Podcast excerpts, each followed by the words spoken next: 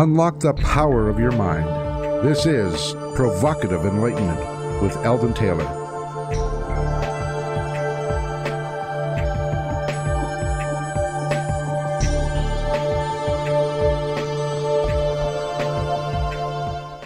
Welcome and thank you for joining us today. The next hour is devoted to learning something more, not just about the world of shoes and chips and sealing wax, but about how, what, and why we believe as we do. A time for the open-minded and a time for those willing to question what they think they know or what they may believe, those willing to be uncertain for an hour. I'm Eldon Taylor, and this is Provocative Enlightenment. And here in the studio with me is my partner, Ravinder, looking lovely as always. So, Ravinder, say hello to everyone, share your special insight for the day, and please tell everyone how they can learn more about our show. Well, hello, everyone. Thank you so much for joining us. We have a truly fascinating show uh, planned today, so uh, I think everyone's going to learn quite a bit. Um, so definitely stay tuned. Um, if you want to learn more about the show, just go to provocative enlightenment dot com. Uh, you can get to see, uh, now, I should calculate this. How many years is it? fifteen years of archives there. So there's plenty of material if you want to just catch up, refresh. It's a really a fast way to get extra information because you don't have to go read all the books yourself. So it's, I think it's absolutely brilliant. So that's at provocative enlightenment dot com. And of course, you can find us on Facebook as well. Just search for Provocative Enlightenment Radio. Um, any important information that that gets given out on the air, I will post it up there on Facebook. All right. In this week's Spotlight, I wish to discuss the chasm between our sciences and ethical concerns as they guide our public policies. We have discussed on this show the lack of ethical guidelines for matters such as genetic engineering, artificial intelligence, the use of machine learning for manipulation purposes, and so forth. But there are many other areas where science has reached a capability that the world is not prepared to deal with, and or are ignorant of the possible ramifications given the deployment of some of these technologies. Given that is the case, what are we to do? An article in New Scientist outlined the top ten ethical questions in science. They were identified as one, should we give our animals rights? Two, should we edit our children's genomes? Three, should we make everyone normal? Four, should we abandon privacy online? Five, should we give robots the right to kill? Six, should we let synthetic life forms loose? Seven, should we geoengineer the planet? Eight, should we impose population controls? Nine, should we colonize other planets? And ten, should we just stop doing science? Now, some of you are no doubt at least a little surprised by some of the items in this list. But think about this list for a moment more. Is science going too far? Should there be a moratorium on science until the world catches up? Would the world catch up if there were such a thing? I mean, the New Scientist publication listed what they perceive as the top ten, but there are many other issues. How about key A I technologies that have questionable benefits, or rather extensive drawbacks, such as deep fake, face-swapping technology, and Neuralink, which aims to improve brain-machine interfaces? How about cloning or in vitro designer babies? Indeed, many old ones are still unsettled, like animal testing. In other words, as science moves forward, society seems to fall back. How are we to fix this? Bottom line, we all must become more aware and more involved. Some progress over issues of the past has gained traction only because people became involved and began championing causes, such as with PETA and animal rights. That said, however, where are the organized public groups intent on pushing the ethical use of science? How many of us even understand the issues? How about matters such as fusion energy? What do we know about that? How about weapons and military R and D? What do we know about that? And there is so much more to attend to. I think we need a public forum where these matters are openly discussed and an action group that involves our Congress. I don't see how else we can get a handle on all of these issues before the issues themselves have us in the frying pan. Those are my thoughts. I always welcome yours. What about you, Ravinder? I think you bring up some amazing points there. There are things that we simply don't think about. I think there is a general push just to advance science as far as you can. The idea is always that it's supposed to make life easier for everybody. But as you go through the list that you just went through, you can see, hang on, not necessarily. Um, there are some really scary issues in there. And to my knowledge, there isn't anybody looking at them. I totally agree. You need a, we, we all need to be thinking about the ethics behind it. There should be committees. There should be something, someone uh, looking into this. And occasionally you'll get these certain areas, like with PETA and animal rights, you'll get certain people that get very much involved and they push and push and push, but the rest of the world looks away because it's convenient.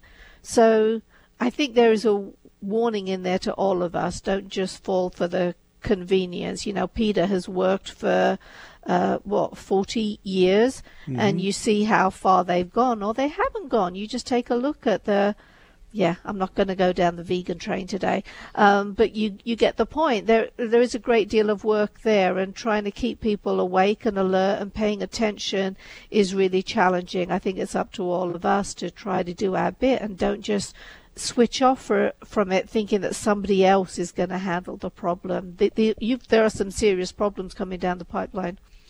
Yeah, I, I, I honestly think we need a public forum. I mean, maybe it's a special television program, an hour a week. I'm not, I'm not sure what it is, where you bring scientists in and, and you literally discuss each of these issues and try and, you know, build a platform, not just that, you know, gives rise to understanding, and I think that's critical, uh, because there seems to be a great deal of apathy out there. Um But but also make some positive suggestions about where we're going and, and how we can curb situations before they become uh, chaotic or crisis in nature. All right. Every week I read some of your letters as our way of involving you while paying respect to the very important role you play in making this show successful. Our last show featured Professor Katherine Sanderson, and we discussed her work and books, Why We Act. Great read, important read, um, and I highly recommend it. Brian wrote, tough stuff to consider and more challenging to act upon for sure. Kind of two hurdles to overcome at least. One to take action and the other to take appropriate action. Totally agree, Brian. Mike wrote another excellent program, The Consciousness to Act. Yes, I think I would have. Also, the experiments of Ellen Langer give us a glimpse of the power we have within. Moving on, Tracy wrote, I listened to your InnerTalk program on my daily hikes. I noticed immediately I had the energy to move faster and go for longer hikes. I started craving more fruits and vegetables. I also noticed I feel happier. There's a huge difference in my attitude. I listen every day and started to notice a difference within two weeks. And Jonathan wrote, I want to thank you for your long-time service offering your InnerTalk programs. They have been a key part of my personal wellness approach for over twenty-five years. Just feeling the urge to send along my appreciation, as I know this element has played a key role in my current mindset and circumstances. Many, many thanks. Well, thank you, Jonathan. We appreciate that, don't we, Ravinder? We do. Now to today's show, the future of fusion energy. with Doctor Jason Parisi, and I hope I'm saying that correctly, and Doctor Justin Ball. So let me tell you a little about today's guest. Justin Ball is an American scientist studying theoretical plasma physics and nuclear f- fusion energy. He works at the Swiss Plasma Center, a fusion laboratory in Switzerland, where he researches turbulence to tokamak plasmas. Justin holds a master's degree in nuclear engineering from M I T and a P H D in theoretical physics from the University of Oxford. He has a broad interest in all things nuclear, having previously worked at a nuclear power plant, a nuclear navy research laboratory, and a nuclear weapons laboratory. Now, Jason is a theoretical physicist studying turbulence in fusion plasmas at the Culham Centre for Fusion Energy, a fusion laboratory in the U K. He obtained his P H D from the University of Oxford and his undergraduate degree from Yale University. As well as fusion energy, Jason also has interest in general relativity and cosmology. So on that, let's get them in here. Welcome to Provocative Enlightenment, Doctor Jason Parisi and Doctor Justin Ball. Hi, Eldon. It's uh, great to be here. Good to Hi, have thanks you. Thanks for having us. Indeed, my pleasure. I love your book, by the way. I think it's a very important subject. But before we get into that, we like to learn three things from our guests on this show. What is the message? Who is the messenger? And, of course, how do we use the information? To that end, please share with us what you're passionate about and why. And let's begin with you, Jason. Wow. Uh, so I'm uh, really passionate about understanding um, why things work. Uh, and in this specific case, uh, nuclear fusion energy. Um, it's basically, as I'm sure we'll talk about, it's a, it's a way of um, uh, replicating what happens in stars. Um, and we can use that, I think, as a way to um, improve the human condition. So it's a combination of um, really fascinating physics, uh, as well as having what I think is a um, a very socially useful goal.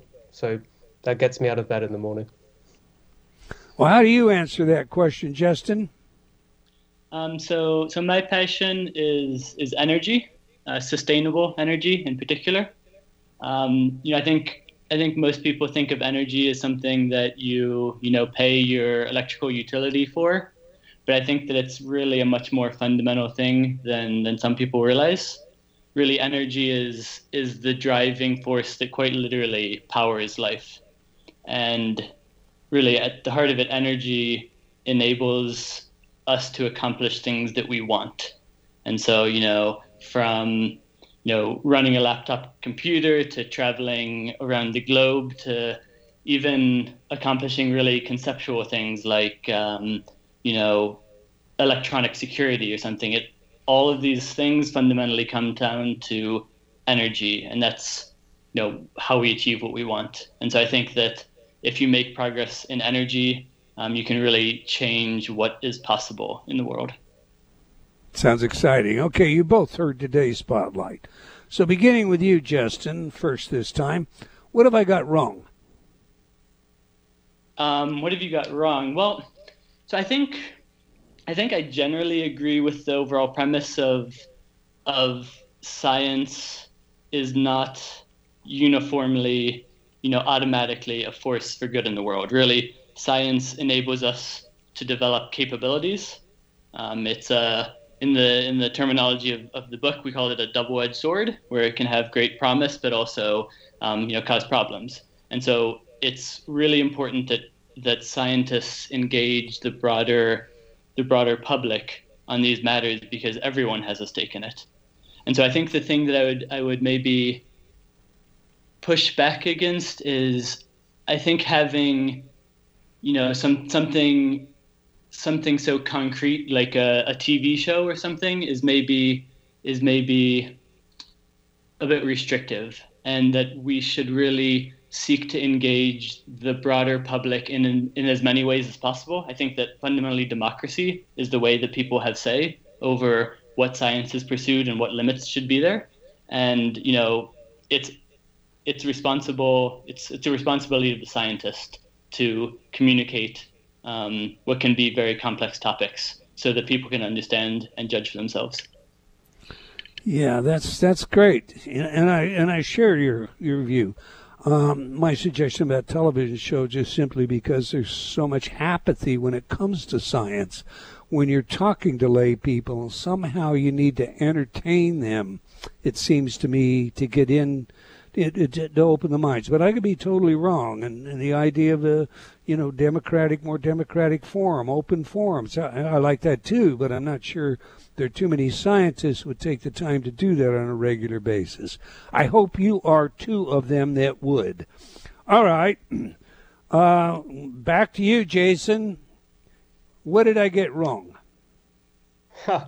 Uh, I guess a few points. I would say one, um, I completely agree that I think we need to um, make not just, um, you know, like a, a regular discussion of um, the applications of science to um, our society a regular thing, but I, I think we actually need to instill um, discussion of these things as culture.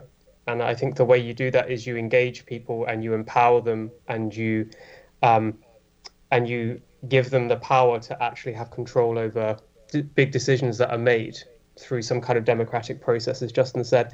I think something I would add is a- an additional question on top of what you proposed is um, can the how easy is it to actually control the uh, trajectory of science? Because if we look back historically, um, there are so many actors doing science, it's not clear how easy it is to actually control it. And would that ever be counterproductive? Um, I, I think, um, for example, if you just look at the um, the development of, I think one of the most uh, glaring examples of, of uh, the double-edged sword nature of science is the nuclear weapons program, especially during World War Two. Um, some scientists in the nineteen thirties, Um, when they realized just how uh, dangerous this idea was, lots of them tried to stop publishing, stop talking about it, but the idea still came out. Um, I, I, my, my final point would be, um, I think there's a big difference between scientists who I think generally are actually just very motivated by um, technical problems. I, I've often found scientists aren't so interested in the uh, the social applications of their research, as you might always think. Um, and the, the kind of people, the technologists, I would say, um, who actually apply the scientific breakthroughs to the technologies that then impact um, the way it's applied. So I, I think there are lots of layers to to this question. And I don't think you would ever stop science. I, I just have no faith in that. So I do believe that we just need to communicate more. Um, and people need to be more aware and more concerned. I appreciate your feedback, both of you. All right, I'm going to leave it up to you as to who answers the questions as we go along now, because, I mean, you're, you're both experts, but you also have your own expertise. And you got a little bit of experience doing this. So, you know, here's the first and foremost question. Why should anybody even care about fusion energy? Because it has the the power to improve their lives, right? Um, I mean, in my view, climate change is one of the, you know, the most uh, fundamental challenges of, of our times. Um, and sustainable energy is achieving sustainable energy is, is the, the ultimate solution. And uh, un- the unfortunate fact is there's not actually as many options as we like there to believe. And so, you know, you have you have renewables, you have nuclear nuclear fission, the, the normal nuclear power plants you hear about, and then you have fusion. And so, so really. Um, If you if you care about preserving the environment and you care about uh, you know leaving the world a better place, um, fusion is is one of the, the main main options that that you should care about. All right, let me let me take that a little. In fact, let's back up some.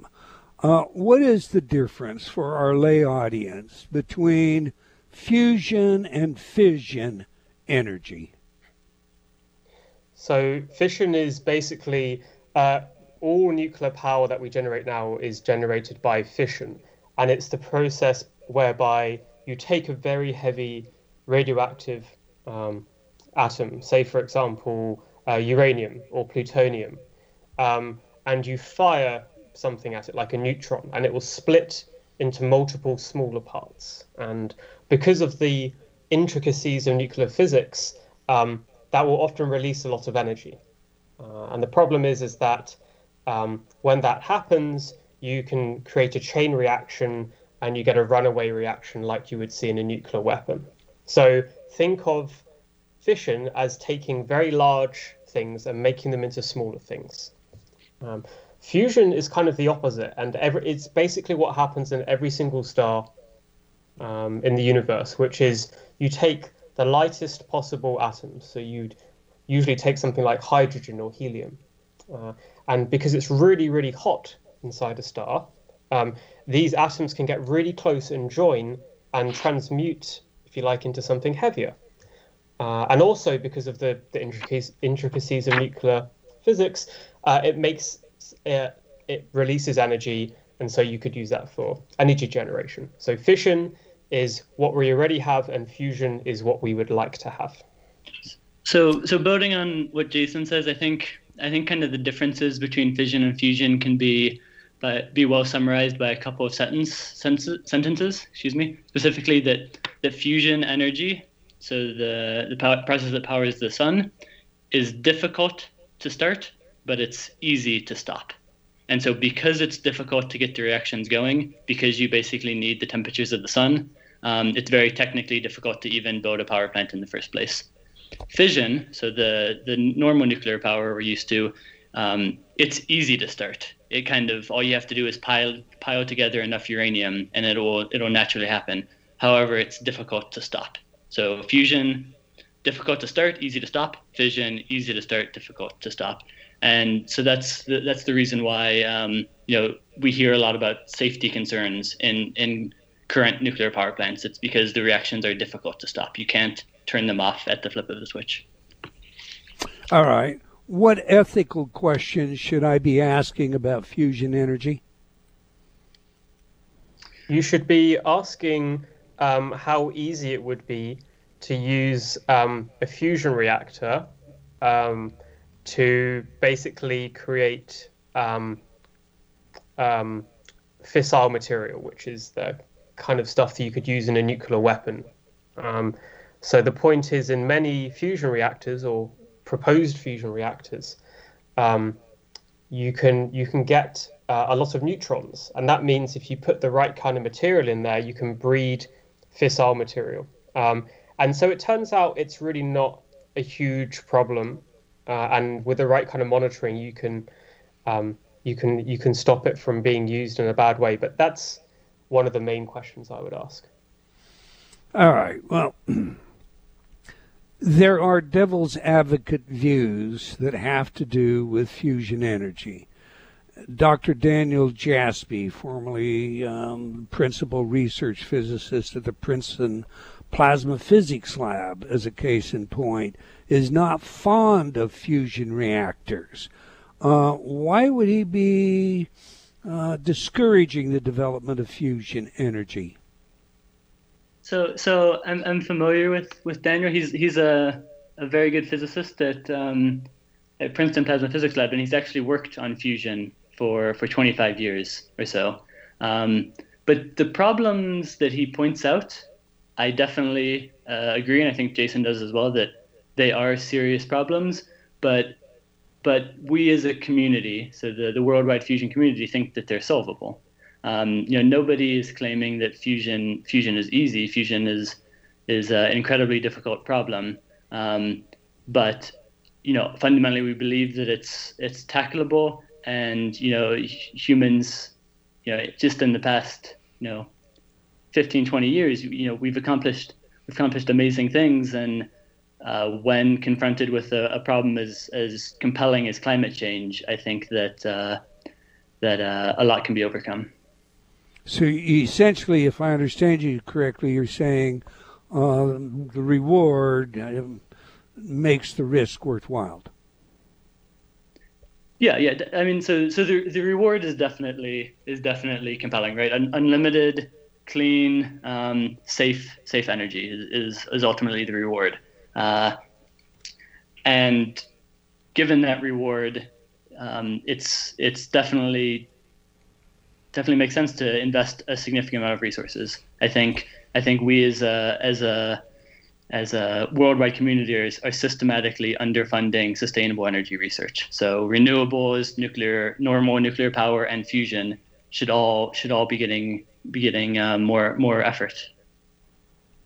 All right, we have a hard break in front of us. When we come back, I, I'm going to ask you to explain why fusion energy would be safer than uh, fission energy, because there's a lot of You know, a lot of concern in the public about building nuclear reactors.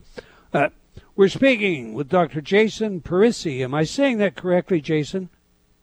Uh, Parisi, yeah, that's great. Parisi? Okay. We're speaking with Doctor Jason Parisi and Doctor Justin Ball about their work and book, The Future of Fusion Energy. It is a great read, and it's designed for the lay person to understand what the questions are that we should be looking at and what the development is and why it's important that we be aware of it. I highly recommend it to everyone. Please do stay tuned. We'll be right back. You're listening to Provocative Enlightenment with Eldon Taylor. Many dogs and cats spend endless days indoors staring at the wall, living for the moment when you will come home and tell them you love them, take them out, and make a fuss over them. Dogs and cats need physical exercise and mental stimulation, things to do and think about in order to be healthy and happy. Please set time aside for them and give them a real life and real love. For more information, please contact People for the Ethical Treatment of Animals at seven five seven, six two two, PETA or helping animals dot com. That's helping animals dot com. Change has never been easier. Whether you wish to lose weight, stop smoking, build better relationships, become creative, enjoy ultra prosperity, or simply relax and promote self-healing, InnerTalk has been repeatedly demonstrated effective in the most rigorous of scientific studies. Our customers love InnerTalk. Sean wrote, "I have struggled with bulimia for over thirty years and have never been able to lose weight without restoring to it until I used InnerTalk." Vicky wrote, "My hubby has been using the Stop Snoring C D, and already his dangerous and raucous snoring levels have stopped." Celeste wrote, "I recently graduated from Taft Law School with honors. I'm writing to tell you how much your InnerTalk C D, Excel in Exams, has helped me. With over three hundred titles to choose from, there is something for everyone. Check it out today by going to inner talk dot com. People everywhere are getting to know Earthly Suds Company, the small batch soap artisans on the coast of Maine. Jennifer Rowland, you founded Earthly Suds thirteen years ago. What makes your soap different and better than soap from a grocery store? Okay, so our soaps are made of natural ingredients like olive oil, coconut oil, and shea butter, just to name a few. Unlike commercially made soaps, ours don't contain any waxes, detergents, parabens, or sodium laurel sulfates. The Earthly Suds dot com soaps are beautiful to look at, too. What are some of your most popular? Our goat milk bars called Island Sunrise and Raspberry and Cream are two of the favorites for the ladies, while Northern Woods is probably our most popular one for men. So how easy is it to order on Earthly Suds dot com? It's very easy. Just visit our website, w w w dot earthly suds dot com. And also like us on Facebook to keep up with our event schedule for craft shows we'll be attending. Visit now, earthly suds dot com, because good soap doesn't have to be boring. A silent battle has been raging for the territory of your mind. Like a virulent virus, the effects are spreading. In Gotcha, Eldon Taylor explores the twenty-four seven bombardment of information designed to manage your thinking. He demonstrates how new sound bites are championed into personal awareness, becoming memes of the culture. And this results in framing and reframing classical positions, causing adjustments to personal values and history itself. Your every decision process is being managed and manipulated. Gotcha exposes the arrival of the Orwellian age in full-blown technicolor. In laying bare the current uses of the many sophisticated techniques, Eldon reveals what it is we need to do in order to avoid allowing others to puppet our thoughts. For details, go to eldon taylor dot com backslash gotcha. The Great Courses cover a broad array of university-level disciplines. The lectures in each course are either thirty or forty-five minutes long. By listening for less than an hour a day, you can finish even the longest course in just weeks. Browse our catalog or website at the great courses dot com and imagine how much you could learn if you spent just thirty minutes a day for the next year in the best college classrooms in the world. The lecturers are university professors, carefully selected by the Great Courses and its customers for intellectual distinction and teaching excellence. Hi, this is Bill Maher. I can find humor in almost anything, but one thing I never laugh about is cruelty to animals. If you don't get the joke either, write People for the Ethical Treatment of Animals, five oh one Front Street, Norfolk, Virginia, two three five one zero. Hi, I'm Peter Singer. Many people would like to help those in great need in developing countries, but they don't really know whether a donation will do good. They wonder if the money will get to the people who need it. Now you can find the best organizations by going to w w w dot the life you can save dot org and clicking on Where to Donate.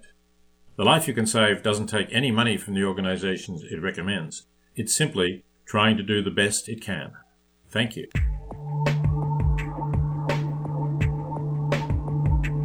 Unlock the power of your mind. This is Provocative Enlightenment with Eldon Taylor.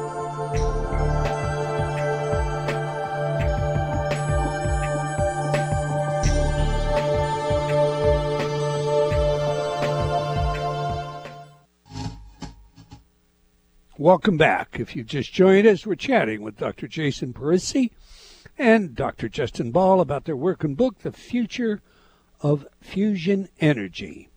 All right, every week we ask our guests for their favorite music, music that has some real meaning to them. Music psychology is a hobby of mine, and it's a field of research with practical relevance in many areas, including intelligence, creativity, personality, and social behavior. Now, your chosen music, gentlemen, is Neon Pattern Drum by John Hopkins. So please tell us, why is this music important to you? And more importantly, how does it inform us about who you are? So this particular track um, is a piece on uh, John Hopkins' his, uh, recent album, Singularity, uh, and so the thing I love about this album and the, the general ethos of his music in general is that um, it it emphasizes just doing one thing, which is listening to the music.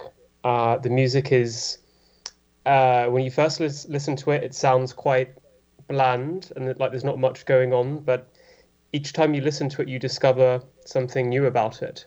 Um, so I I really like the message that, you know, you can focus on one thing. Um, and the more you think about it, uh, the more you learn. And there's a, you know, there's a there's a lot to learn from seemingly simple things. That's great. I like that. All right, listen. Um, I told you before the break I was going to ask you about the difference between fusion and fission, and and I, I assume that the answer is in the sentence. One is easier to stop than the other. But I'm also aware that there, you know, are some um, drawbacks other than it, the fact that it's easy to stop. I believe um, uh, tritium is a fuel that's used, and uh, it's not found in nature, and it must be replenished by the reactor itself. Um, please flesh out for us, if you will, as honestly as you can. Absolutely. There are going so to be dangers in anything, but what what makes one much more safe than the other? Yeah, so the the fuel cycle for fusion is is a bit intricate. So the sun the sun is simple. The sun takes um, normal hydrogen. So normal hydrogen is just a single proton, and it slams them together and and uses them to to, to form helium. So you're again combining smaller atoms, hydrogen, to form a bigger one. On Earth, this looks completely impossible. Basically, um, the probability of, of two protons when they slam together actually sticking is just um, uh, just enormously small. And so we have to be a bit more clever. And so what we do is use two isotopes of hydrogen. So these are, instead of just a single proton, it's a, a proton and a neutron. So that's called deuterium. And then there's a single proton with two neutrons. And so that's called tritium. But they're basically uh, special types of hydrogen. Um, and deuterium exists in nature. You have about two tablespoons of deuterium in your body um, currently. And so, you know, we can just uh, go to the oceans and, and get deuterium and use that for fuel. Tritium, however, is even more exotic. Tritium is radioactive, uh, which, you know, causes causes its own problems. But because it's radioactive, that means it disintegrates. So it, it disappears and it, it doesn't exist in nature. And so in order to create tritium, uh, we so we basically have to create tritium on the fly. And so the, the way you do that is... Um, by using using lithium. So lithium, you know, is used in, in cell phone batteries. And uh, if you if you um, basically surround your fusion reactor with lithium, uh, the the particles that are flying off, the neutrons that are flying off will, will hit the lithium and create tritium. And so you can use this bootstrapping effect to to mean that even though you're fundamentally fusing deuterium and tritium, the overall inputs to a power plant are Uh, deuterium and lithium, which both are readily available in nature. And so this is challenging, and this is one of the uh, the criticisms that, that you alluded to earlier by uh, Daniel Jassby, um, and it's something that is a major area of research and uh, you know a major area of concern for the community. But I think one of the things that's most interesting about fusion is that when we think about a power plant, we tend to think about fuel a lot. Like we, we kind of, our first instinct is, okay, you know, coal, Um, natural gas, we think about the fuel. But fusion is is so fusion fuel is so energy dense that it doesn't turn out to actually be um, as big of a consideration as, as one might think. So, for example, um, you know, you might you might uh, you, you might have in the past used you know a, a kilogram or so of, of charcoal in in the course of an evening barbecue, right? Um, If if you replace that charcoal with fusion fuel, instead of it being sufficient to, you know, cook a steak, it's sufficient to power um, your entire lifelong energy needs and that of your closest one hundred friends. And so this incredible energy density of the fuel means that when you think about, you know, mining, pollution from, um, you know, the byproducts, those things, they're just, they're so small in terms of volume and mass that they're actually not, not as worrying as, as you might think. Okay, explain something to me, if you will. You're using toroidal, well, maybe I'm going to say this different. Understand my background. I'm trained as a as a psychologist, not as a physicist. And it's been a hobby of mine, but what do you call it, a tokamak? Tokamak, yes. Tokamak. It, okay. It, Explain shape. that to our audience and, and how what its role is in generating the energy used in a fusion um, facility. So tokamak is actually it's a kind of um, quasi acronym. It comes from a uh, a Russian word, and it's it basically means toroidal confinement magnetic chamber. So let's just take a step back and think about what we're trying to do. Basically, for fusion, you need to take a gas and, and heat it up to tens or actually hundreds of millions of degrees. Um, and the point is, is it becomes a plasma, um, and it has all kinds of properties which make it hard to confine. So a very um, famous physicist called Richard Feynman said, confining a fusion plasma is like um, trying to hold Jello with elastic bands. So it's very, very hard to do. Um, so what we basically do is you take a gas and you put it inside this thing called a tokamak, which is a, imagine just taking a, a standard like donut and hollowing it out. So in the middle, there's some space where you can put the gas. Uh, and then what you do is you use very strong magnetic fields to control uh, the shape and to confine the plasma. Uh, and so the tokamak is basically the world's leading concept um, for how you control your fusion plasma, which remember is at, at hundreds of millions of degrees, um, inside which uh, the fusion reactions are happening, which you can use to generate energy. Okay. Thank you very much. Now, then I guess understanding that, I'm looking at everything and I'm saying, look, we have renewables. Um, we have wind, we have solar, we have, you know, a lot of money going in the direction of developing that, moving away from fossil fuels, and we have nuclear uh, reactors. W- why do we need fusion?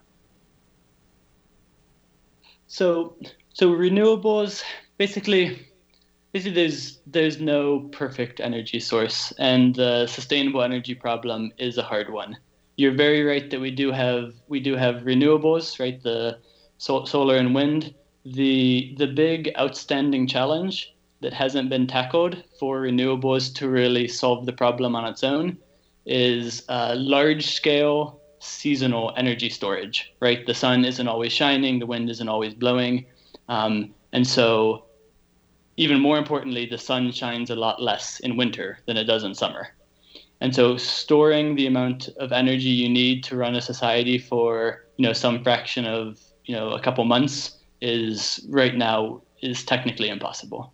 Um, and so so that's the big concern with renewables. Uh, fission, um, I think I, I think actually your your intro today is a good is a good lead into this, because I think that people have taken a look at, at nuclear fission power, so normal uh, nuclear power, and decided that they would rather not. Um, they may not have a choice, uh, you know, as things with, with climate get more more severe. But, um, you know, because of safety issues, and also I think because of the uh, relevance to nuclear weapons, people, uh, society as a whole is very is very cautious about nuclear nuclear fission. And so really, really, all of all of our three energy options, renewables, uh, fusion, and fission, have a problem. For fusion, the problem is it's very scientifically difficult, and, and us scientists so far haven't been smart enough to figure out the problem. Um, and so that's, you know, why Jason and I are here. One of the things that I was struck by in your book was uh, a disclosure you made about uh, what what the energy demand that we're we're going to have in the near future. Its increase, I think the factor was... Well, it was astronomical. It was something like, I don't know, what, three by two thousand or something like that. Um, translate that into just how much more energy are we going to need than we currently are presently able of of uh, creating in, in, you know, in a on a global basis. Um, I mean, we have we have brownouts in California now where they're, you know, shutting down energy because, well, there's an electrical storm coming and they we can't have any fires. And, and there are other areas where the demand during the summer is maybe so high because of air conditioning uh, and cooling that people are given times of days that they should be running their air conditioning and when they shouldn't, and, and how we constrain the power. So what are we what are we looking at? Get, you know, make it real for everybody listening. How much more power are we going to need in the next twenty-five, fifty years? See, I think I think the best estimate is about a factor of, of three or four more. Um, I think the important thing to realize is, you know, from from the U S or from from Europe, the perspective is always, you know, we need to do the, the best we can to reduce our demand, um, our, our consumption, basically.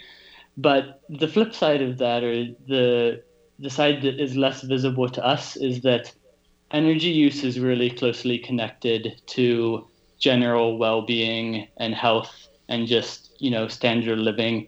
And so there are billions of people currently in poverty, and denying them an increase of energy uh, is, you know, denying uh, what we consider to be, you know, basic basic human rights, I think. And so even if, if the West is successful in curbing um, energy co- consumption, overall global energy demand, um, I think we should still we should still expect to go up. Um, as far as as far as how we how we meet that demand, of course, that's the golden question. You know, we can't we can't burn all of the fossil fuels that that exist in the ground. We need to stop. Um, in terms of renewables, uh, we would need to expand generation incredibly uh, by by an enormous amount, right? So I think I think to meet the U S's um, current energy demand, you need billions, billions with a B of um, of wind turbines, which would, you know, densely packed, cover about ten percent of the land area of, of the U S. Again, I'm not saying I'm not saying this is po- impossible, but I'm saying that, you know, renew, uh, wind turbines would be, you know, a very common sight, um, and uh, would play a much a much uh, more visible role in um, in your daily life. Wind turbines, of course, have got their own accompanying problems, and there's a lot of controversy about them now, and a lot of people involved with animals and nature that totally oppose them. So uh, it, it, it, let's let's go back to this.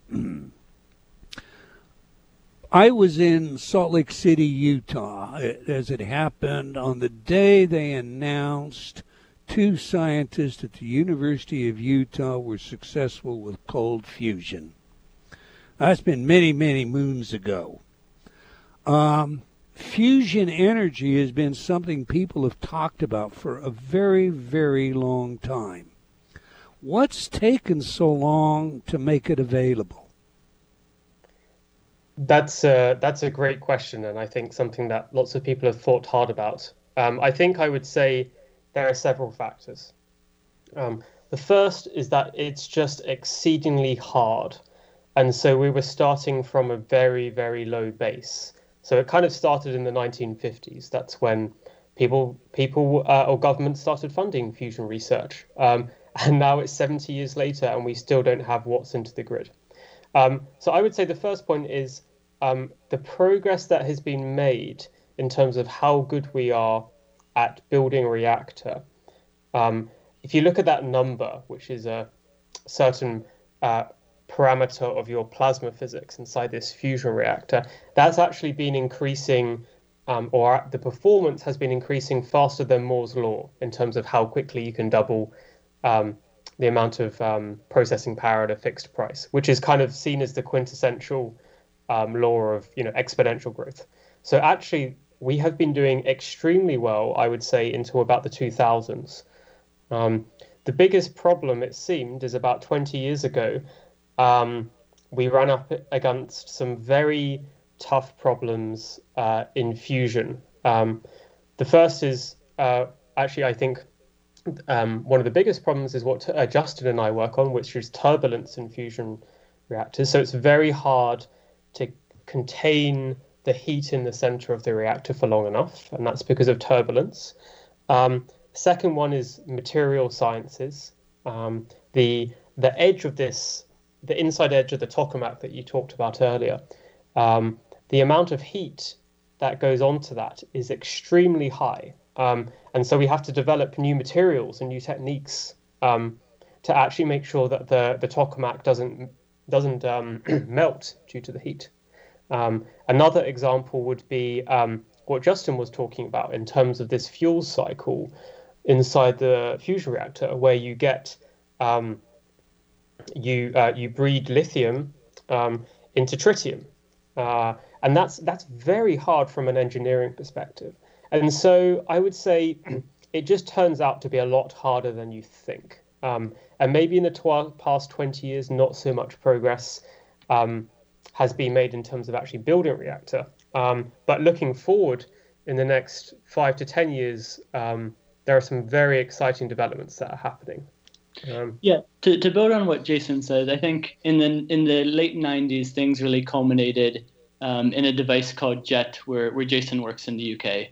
And that was the first, uh, or that was that was a device that produced um, significant amount, uh, amounts of fusion energy. So you it, the device took twenty-four megawatts of power to run and produced sixteen megawatts of fusion power. So obviously that's not good enough for a power plant, but it's getting it's getting a lot closer. And so learning all of the lessons um, from that device, which came within, you know, you got seventy percent of the way to producing net fusion energy.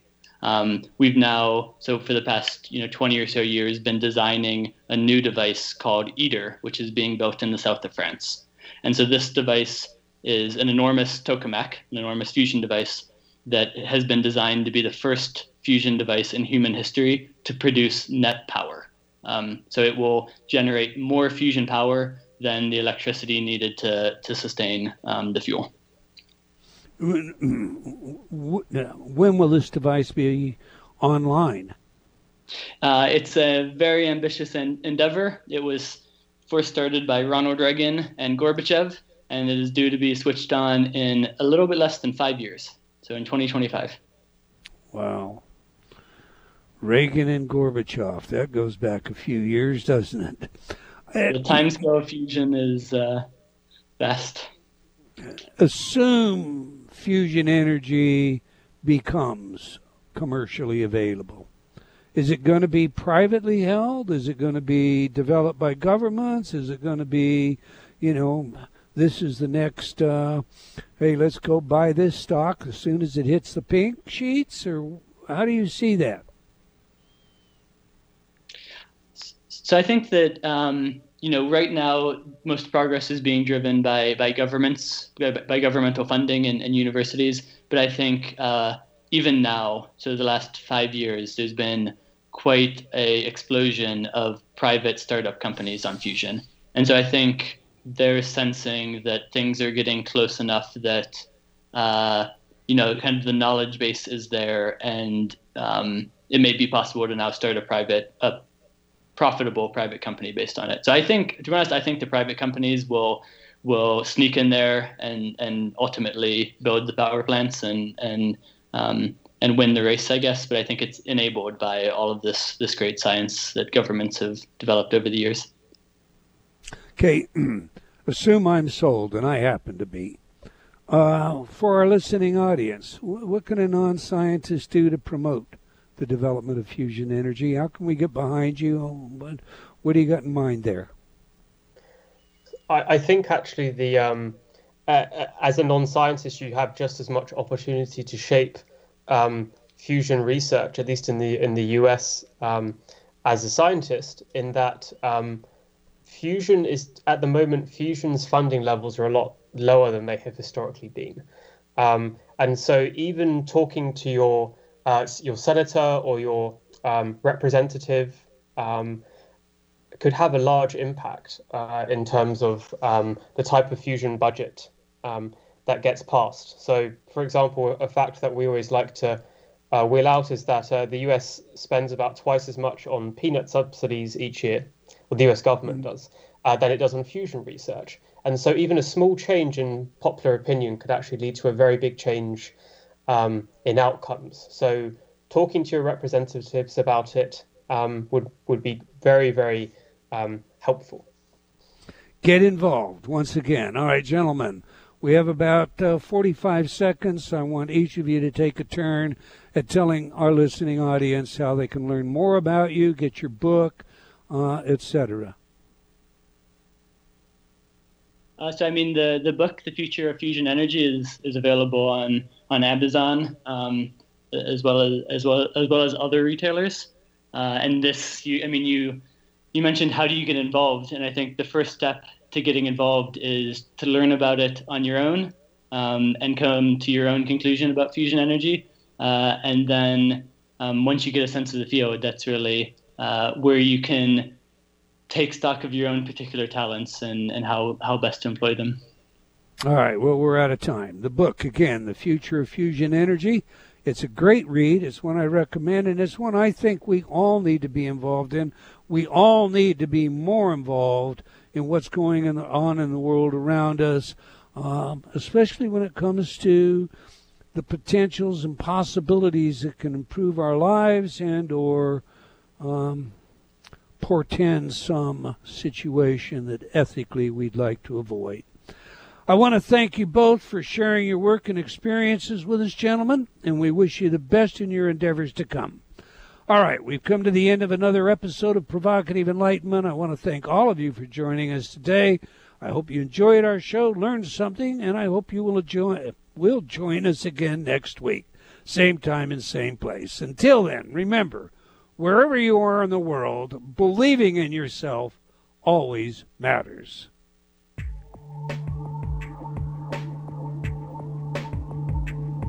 Provocative Enlightenment has been brought to you by Progressive Awareness Research and other sponsors. Provocative Enlightenment is a syndicated show and appears on other networks. For a schedule of show times, visit provocative enlightenment dot com. If you're interested in becoming a sponsor, write to Eldon at eldon taylor dot com.